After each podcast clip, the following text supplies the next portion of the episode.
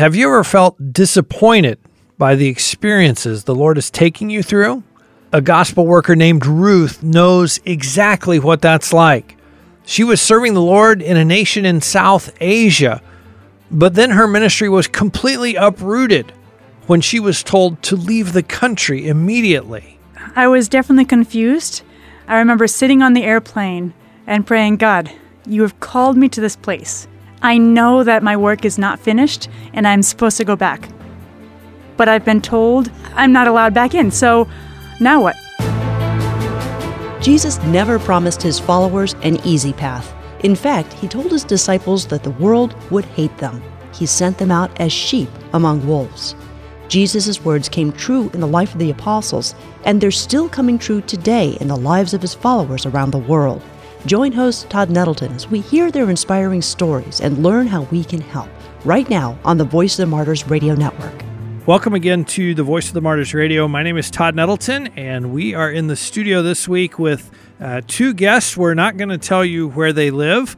Uh, we're not going to tell you what organization they work with, uh, but we are going to talk about what God is doing uh, in the southern part of Asia. We're going to call them Peter and Ruth. Peter and Ruth, welcome to the Voice of the Martyrs Radio. Thank, Thank you. you.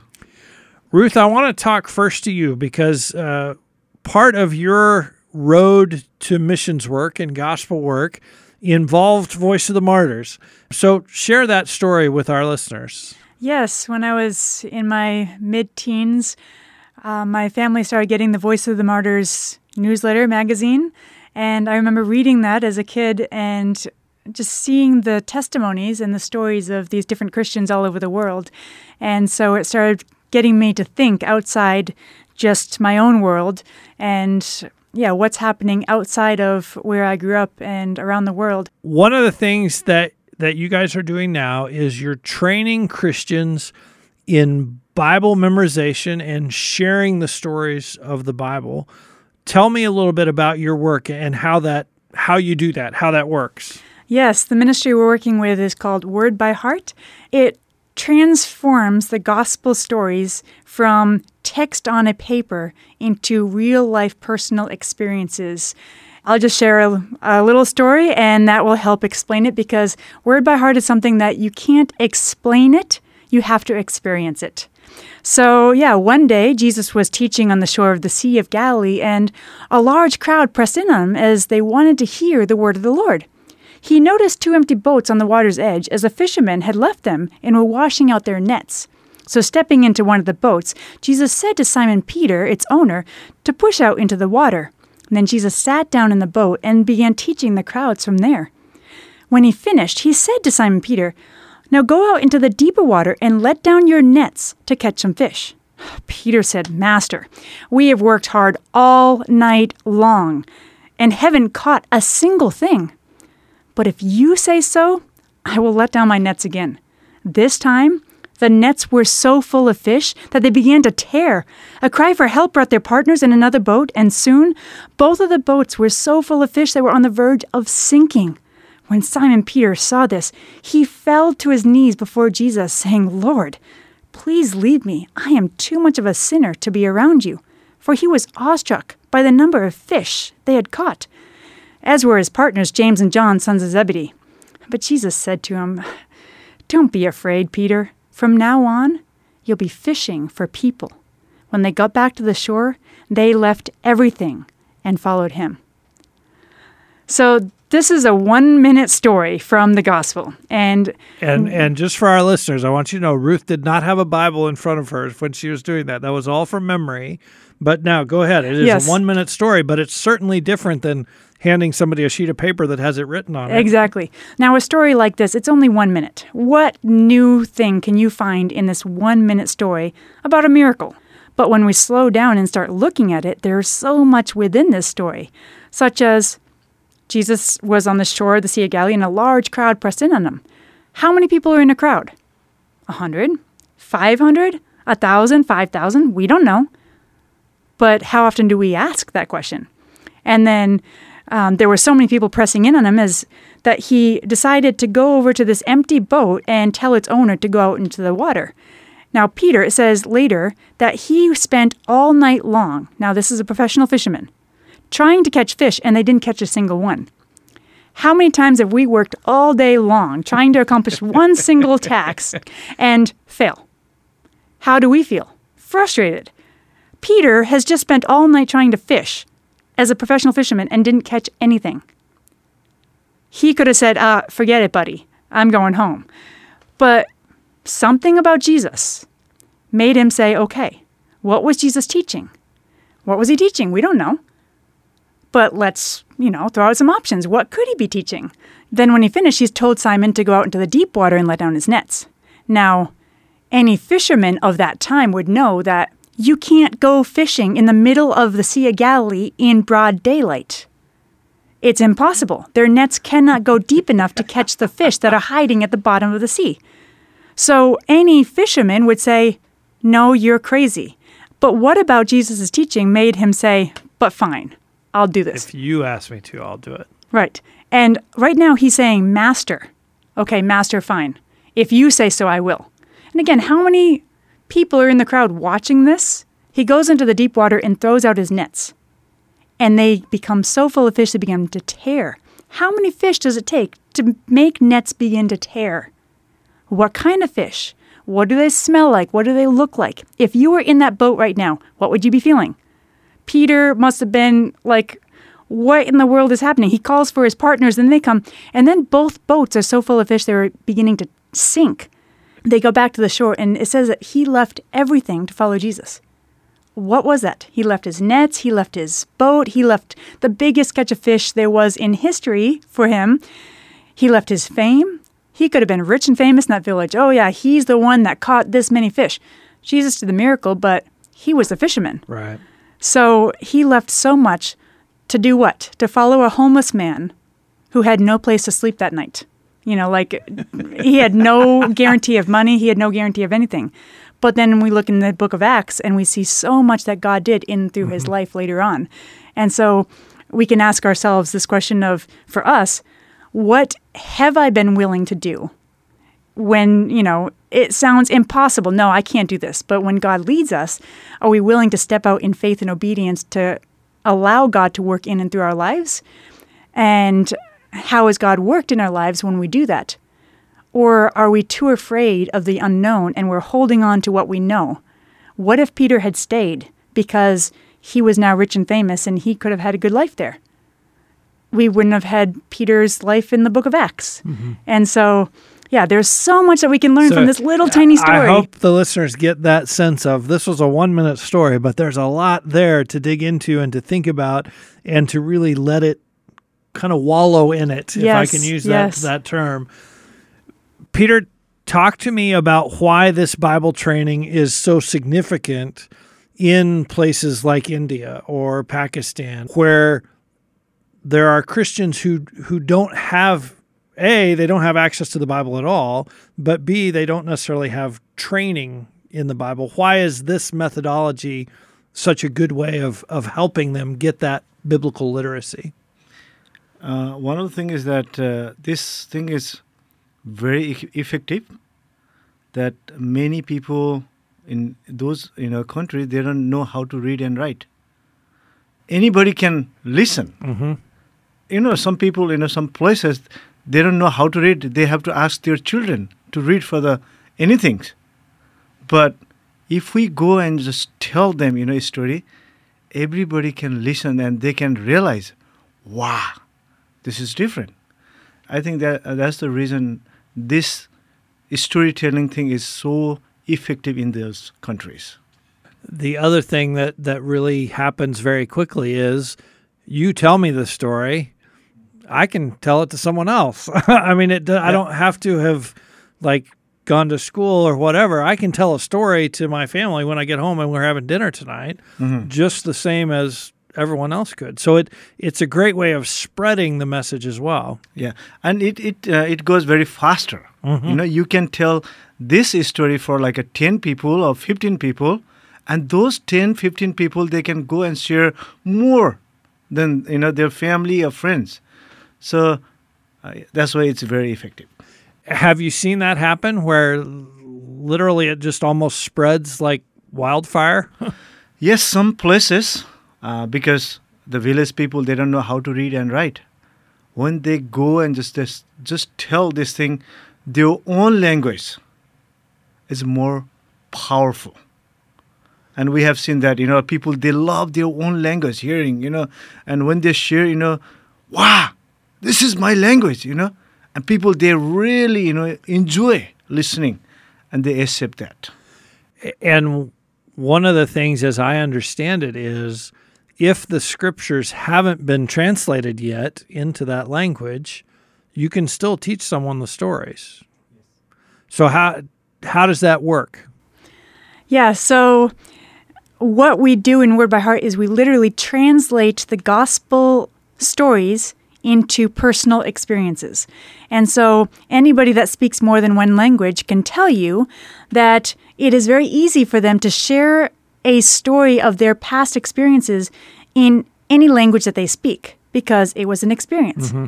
However, that same person who speaks more than one language, if you ask them, in how many languages can you say this verse?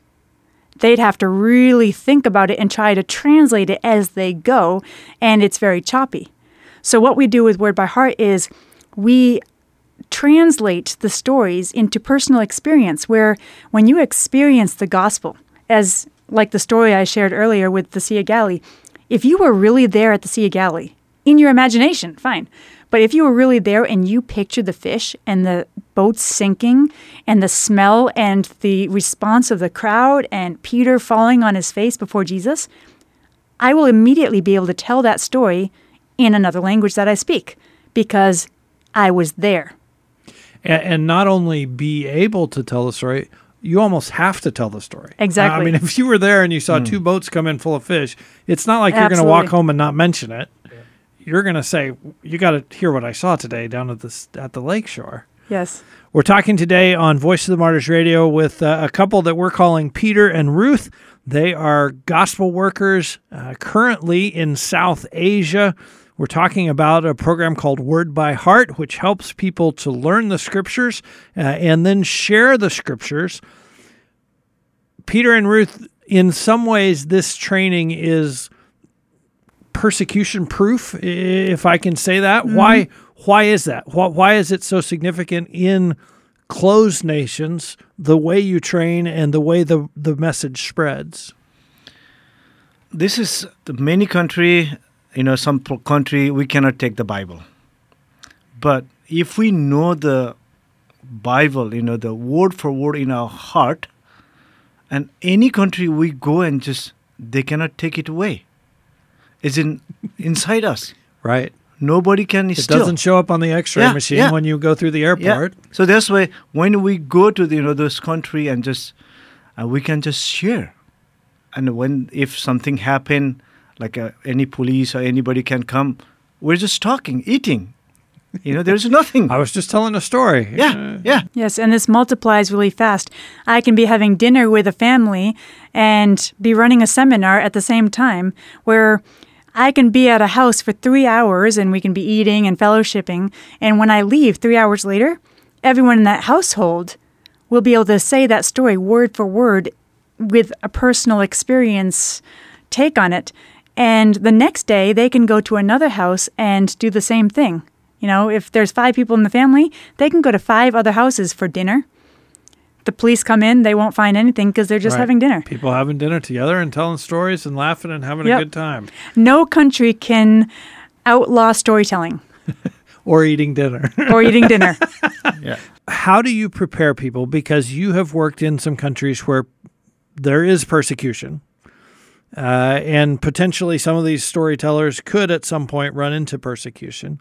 How do you prepare them for that or equip them to go through that and not have it destroy them or destroy their faith? Well, just having the gospel stories in our hearts, that is such a big thing for preparation. I mean, we look at how Jesus was treated. He said it again and again that he was going to suffer and die. And yet he boldly continued on his way towards Jerusalem, knowing what was ahead, because he knew that that was why he's here. And so we work with the Gospels as our focus for Word by Heart, but we also do other stories, such as we're working on Ephesians. I also present Genesis 1 through 12. And so you can go through any stories in the Bible and just commit them to heart, and that will strengthen us. Acts. I mean, you want some persecution tips going through Acts and taking that to heart, it just gives a whole new outlook of life. Why we're here, what we're called to do. And I mean, Paul, to live is Christ, to die is gain. You guys are traveling the world now and training people in this in this storytelling process. How quickly do they pick it up? Pretty quick. Uh, we have a method. They just have to follow the method. Sometimes they said, "Oh, it doesn't work," because they're not following the method. But once they follow the method, and everybody they can learn this. And you've had literally from children to Yeah. Quite have- old people. Yeah, we have a people you know from seven years old to seventy years old. Wow. So all of them, and and in Word by Heart, I have never seen people they fail wow. because it's a 100% success yeah, rate. Hundred percent is successful. Yeah, in just 20 months we've so in the in just 20 months we've run six schools and we've seen 70 different students learn the Gospel of Luke word for word in their mother language, ages 7 to 70. And we've had 17 different languages in just those schools Wow. plus an additional four extra languages that people had mother languages that have no Bible in that language. And because they are experiencing it, they can tell these stories word for word in their own languages. And so, yeah, we've never had somebody fail. So how do you as an English speaker, how do you train someone in a heart language that you don't speak? I mean, how does that how do you cross that barrier? Yeah, we'll have a translator. Okay. So there'll be a common language, so English and uh, Khmer for Cam- Cambodia. You know, we'll be running the school in those two languages. So as long as all of the students can understand one or both of those languages, we can have discussion groups, we can do the main course. But all of the personal study times where you're actually learning the words of the gospel are in your mother language. And an amazing thing with Word by Heart is you can have any language being spoken. When somebody shares a story, if I already know that story in my heart, I can follow along word for word. And it's kind of scary. It's it's It's crazy. like the Holy Spirit translates yeah. for you. So we can have a student doing a 90 minute presentation and 25 minutes into the presentation they go blank and they're like, "Oh no, I I don't know what story comes next." They can look at me and I can give them a line in English In English. of what comes next. And, And oh they just yeah, pick right they pick up up, and and, they continue on going. It's the demolishing of the Tower of Babel, yeah, that's that's a good way of saying it. bridging cultures, languages. It's amazing. And in different languages and cultures, you can see the gospel coming alive because Jesus was an American. And so seeing Jesus being portrayed by a Filipino or a Cambodian or a Bangla- Bangladeshi, you know, it's amazing seeing who Jesus is in these other cultures through listening to their stories. and many of these cultures are much more oral based cultures anyway. So they have more of a storytelling sort of built in anyway. Yes. So that comes alive as well. We're talking today on Voice of the Martyrs Radio with Peter and Ruth. They are gospel workers in the South Asia region, uh, and they're working in a program called Word by Heart. Ruth, you have had the chance to experience some difficulty in, in the years of your work. Uh, I know at least one country has told you, please leave and don't ever come here again. How did God minister to you, or how did God carry you through that? Because I'm sure, on one hand, it's frightening to be mm-hmm. told those things. It's also frustrating. Wait a minute, God called me here. What's going on? Talk about how God was with you through that time. I was definitely confused. I remember sitting on the airplane and praying, God, you have called me to this place. I know that my work is not finished and I'm supposed to go back. But I've been told But they just stamped my You passport cannot, yeah. and said, don't come. I'm not allowed back in. So Now what? We can't tell the all of the story because we don't want to compromise the, Yeah. the fact that God did reopen the door. Yeah. So you're sitting on the plane having that conversation with God. Did Yeah. you did you feel like He answered you? Oh, so clearly. I have my original birth name, but I also have a name that people in that country knew me by. And I remember sitting on the plane and God spoke just so clearly You're already known as that name. You might as well make it legal.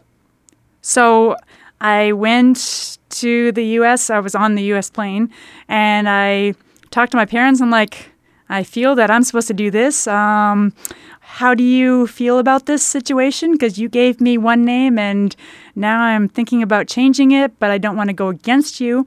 And my parents, yeah, they said, okay, um, you'll always be These- this to me, but you can, sure, why not? These are the same parents that subscribe to the Voice of the Martyrs Yes. newsletter. So Yes, they- exactly. They, were like, okay. And so, yeah, my dad had a friend who helped make it legal. And one month later, I was sitting on another airplane wow, going back, and I was so excited. And yeah, the Lord answers prayer. the Lord answers prayer. Were there times during that period where you thought of other Christians who had faced persecution, either ones you've known personally, maybe ones you read about in VOM, maybe even from the scriptures? What? Mm-hmm. How did that work? I've had two times in my life that I was told that I could never go back into missions in different locations. Um, one was this experience, and another one where I got really sick. I was diagnosed with rheumatoid arthritis, and I couldn't walk for a few months. And I remember when I was told that you can't go back, just this these questions of but why and how does this all work? And thinking about yeah so many stories of people that I've come across or I've read about that were told that they can't go back. And I mean I saw so many examples of how even if they couldn't return to that same place God opened a new door. But in the depths of my heart I was saying to God I was like I don't want a new door I like the door. I like the door that I'm in and I want to keep this one. I'm open to if you're calling me in a different direction, but I I just I don't know, there was something about it where I did not feel at peace to let it go. And um, I think that really helped me with my persistence of no, this is what I'm supposed to do. Yeah, I, I knew God would work it out, but it was definitely a struggle of this is what I'm feeling peace about. Is this really God's call or is that my own desire? And trying to feel that balance. How long did it take to kind of work through that process? so the flight was about 20 hours. Good answer. so by the time I got back, um, yeah, when I saw my parents, I was pretty set on this is what I'm This is what we're doing.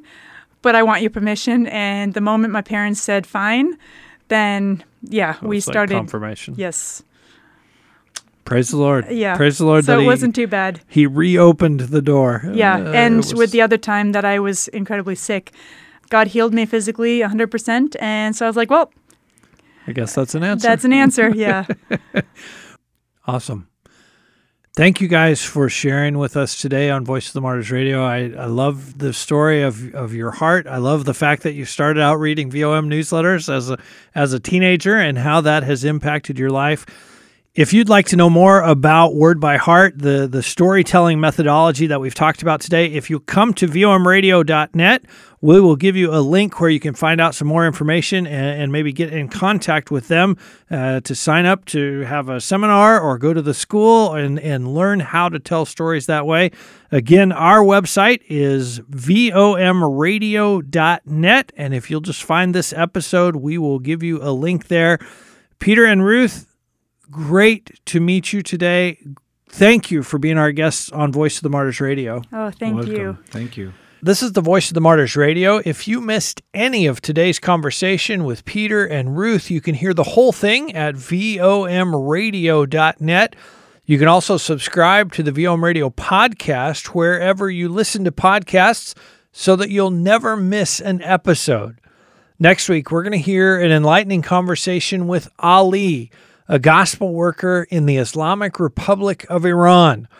There's a lot of talk about Iran right now, but Ali is going to give us an inside look at what it's like to be a believer, to follow Christ, and to share the gospel there. I know you won't want to miss that conversation, so I hope you'll join us next week right here on the Voice of the Martyrs Radio Network.